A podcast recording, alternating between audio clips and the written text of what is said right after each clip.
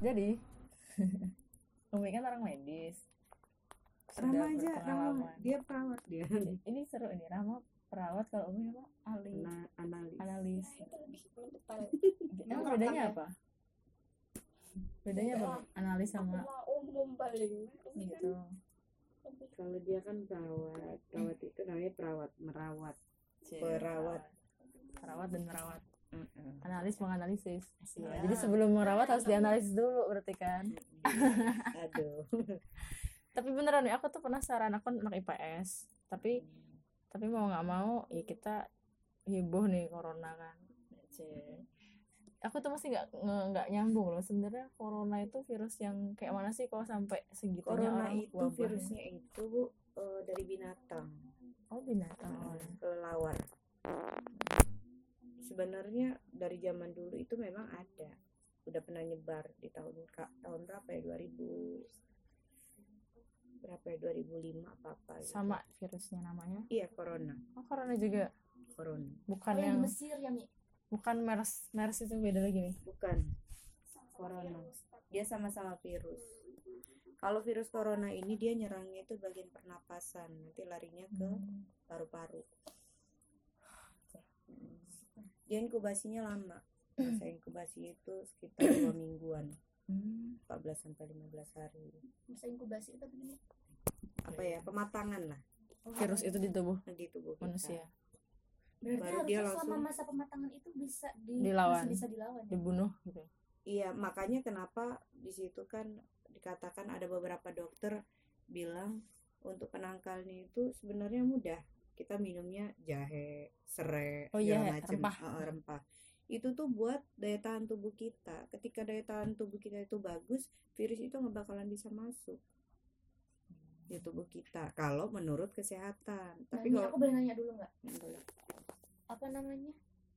Itu kan ya kalau orang-orang yang dari misalkan orang Korea yang dari Wuhan atau dari Cina itu kan misalkan diambil misalkan nih wilayah Korea gitu ya. Terus mereka tuh dibawa Korea pasti mereka itu diletakkan di suatu camp itu selama 14 hari itu kan untuk melihat basinya. Loh kenapa harus ditunggu? Kenapa enggak diperiksa? Kan bisa dites darahnya. Langsung Oh, dimatiin langsung gitu langsung dilihat bibit apa ada virusnya. bibit virusnya atau enggak. Kan aku logika aku kayak gitu sih nggak tahu secara kesehatan kayak mana kalau secara kesehatan kan masa inkubasi itu eh, ini ya ada prosesnya sama halnya dengan penyakit malaria. Penyakit malaria itu ketika diambil darahnya diperiksa itu nggak ada. Nggak nggak ada dia. Hmm, tapi kalau sudah di masanya 15 hari itu diambil darah dan udah positif itu mereka kebingungan kan cari obatnya gimana sedangkan itu nggak ada obatnya virus itu. Dia dari daya tahan tubuh kita sendiri ketika daya, daya tahan tubuh kita baik mm, imun kita baik maka virus itu juga nggak bisa masuk ke kita. Sebenarnya semua penyakit juga kayak gitu kan ya Mi ya? Mau corona ataupun bukan ya seharusnya. Bukan. itu secara kesehatan ya. Hmm. kalau secara kita ini eh, apa namanya kaitkan dengan Islam. Islam mau penyakit apa pun itu kan Allah yang ciptain. Hmm. Kita kembali lagi kenapa Allah turunkan penyakit itu di daerah itu dikoreksi lagi.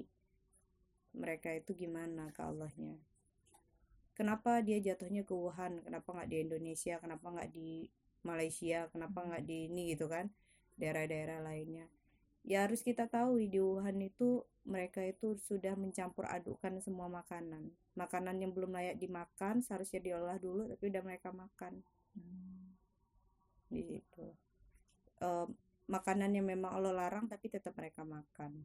Kelelawar itu salah satunya. Itu dimakan sama dimakan sama iya mereka. disebut gitu tau. Utuh Utuh, sayap-sayapnya dengan bulu-bulunya. Ya Allah, Batman lucu banget dimakan. Nggak tega. Dimakan iya. makan dan emplok Iya, nggak dibelah dia di dalamnya dimakan. Ya, jelas lah ya. Itu.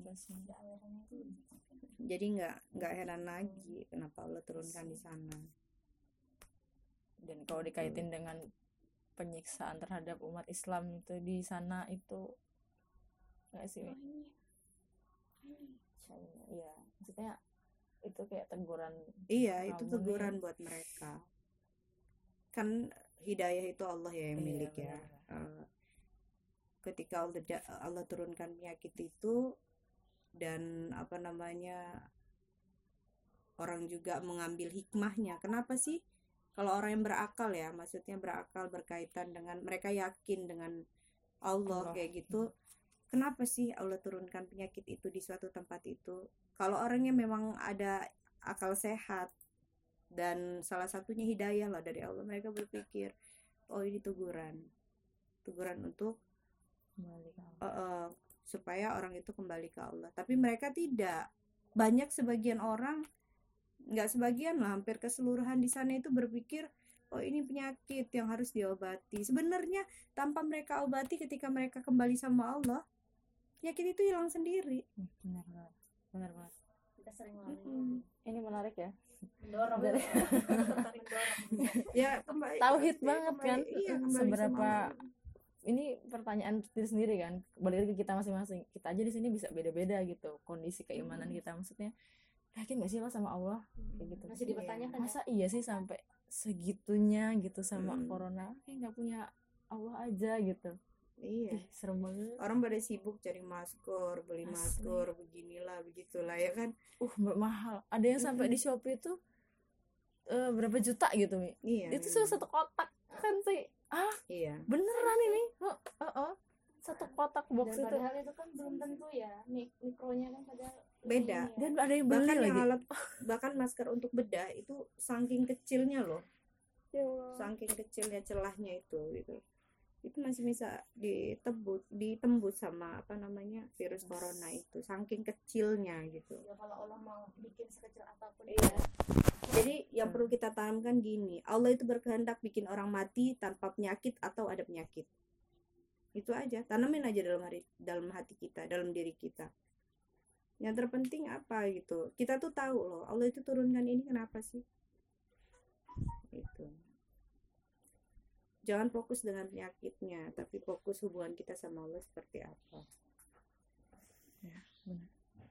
Dan dalam Islam juga maksudnya kayak metode-metode ngebersihin menjaga diri untuk mencegah corona itu kan ini ya mi? Eh, cuci tangan ya iya kan? berwudu. Sebenarnya Islam udah eh, semua, Islam itu Allah. udah menjaga semua loh. Mereka suruh kita rajin cuci tangan. Alhamdulillah azan ya. Mereka nyuruh kita cuci tangan. Lu kita ini ambil wudhu terus Lima kali paling enggak eh, eh, minimal gitu kan. Lima kali. Itu yang wajib itu yang belum wajib yang belum lagi yang sunnah. Apalagi dengan orang yang menjaga wudhu. Belum kalau ngaji. Iya apalagi orang yang memang menjaga wudhu. Kentut Terapis. dikit orang ambil wudhu. Kentut dikit orang yang ambil wudhu. Bekam rukiah udu harus udu kan. Mm-mm.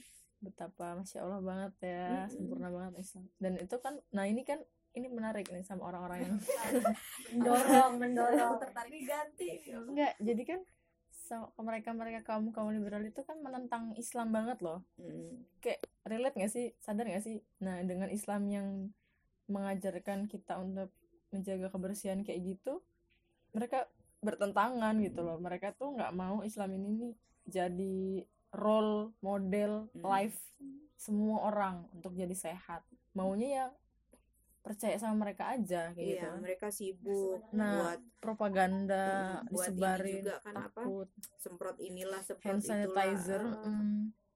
Sebenarnya karena mereka kan nggak tahu kalau Islam itu sampai sedetil itu tuh memang kita lakuin loh. Kalau memang yang ngejalaninnya ya, yang sholat. Ya. minimal loh kita ini mi- minimal orang muslim itu wudhu itu lima kali karena sholat Iya. wajib. Iya. belum lagi yang lainnya kalau dia mau ngaji tadi kan. Hmm. kalau kalau dia memang mau ngerukia dia harus Hmm, wudhu kemudian apalagi kalau memang dia jaga wudhu Sama- kentut dikit wudhu sama ini apa namanya? Yang dibilang mencegah corona itu jangan bersentuhan dengan orang-orang gitu.